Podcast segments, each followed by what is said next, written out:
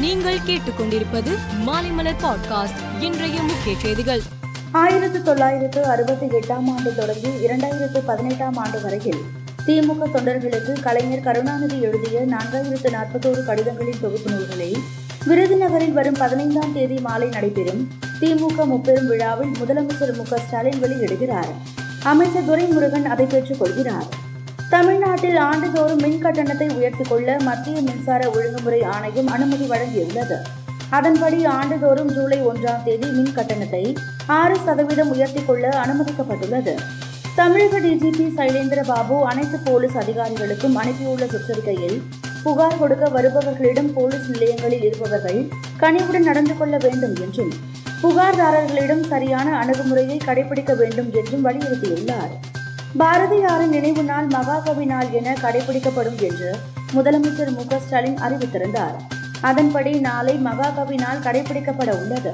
மெரினா கடற்கரையில் உள்ள பாரதியார் சிலைக்கு நாளை அமைச்சர்கள் மலர் தூவி மரியாதை செலுத்துகிறார்கள். தேசிய கல்விக் கொள்கை உருவாக்கத்திலும் அதை நடைமுறைப்படுத்துவதிலும் பெரிய வித்தியாசம் இருப்பதால் டெல்லியில் இப்போது அதனை அமல்படுத்துவதற்கு வாய்ப்பு இல்லை என்று துணை முதல்வர் மணிஷ் சிசோடியா தெரிவித்துள்ளார். ராகுல் காந்தியின் டி ஷர்ட் பற்றி தேவையில்லாமல் சர்ச்சை செய்தால் நாங்களும் மோடியின் ஆடை பற்றி பேச வேண்டி இருக்கும் என்று பாஜகவிற்கு காங்கிரஸ் கட்சி பதிலளித்துள்ளது. பிரதமர் மோடி பத்து லட்சம் ரூபாய் செலவில் கோட் ஷூட் அணிந்தார் என்றும் தற்போது அவர் அணியும் மூக்கு கண்ணாடி விலை ஒன்று புள்ளி ஐந்து பூஜ்ஜியம் லட்சம் ரூபாய் என்றும் காங்கிரஸ் சமூக வலைதள பக்கத்தில் கூறப்பட்டுள்ளது. இங்கிலாந்தின் புதிய அரசராக இன்று சார்லஸ் முறைப்படி பதவியேற்றார்.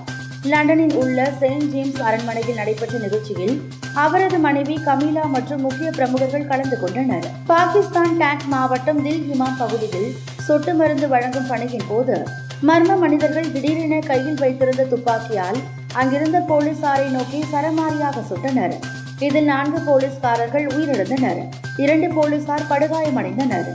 ஆசிய கோப்பை டி டுவெண்டி கிரிக்கெட் இறுதிப் போட்டியில் நாளை பாகிஸ்தான் இலங்கை அணிகள் மோதுகின்றன. இரு அணிகளும் சமபலம் வாய்ந்து உள்ளதால் ஆட்டம் விறுவிறுப்பாக இருக்கும் என்று எதிர்பார்க்கப்படுகிறது. ஆசிய கோப்பையை இலங்கை அணி ஐந்து முறையும் பாகிஸ்தான் இரண்டு முறையும் வென்றுள்ளது. மேலும் செய்திகளுக்கு மாலைமலர் பாட்காஸ்டை பாருங்கள்.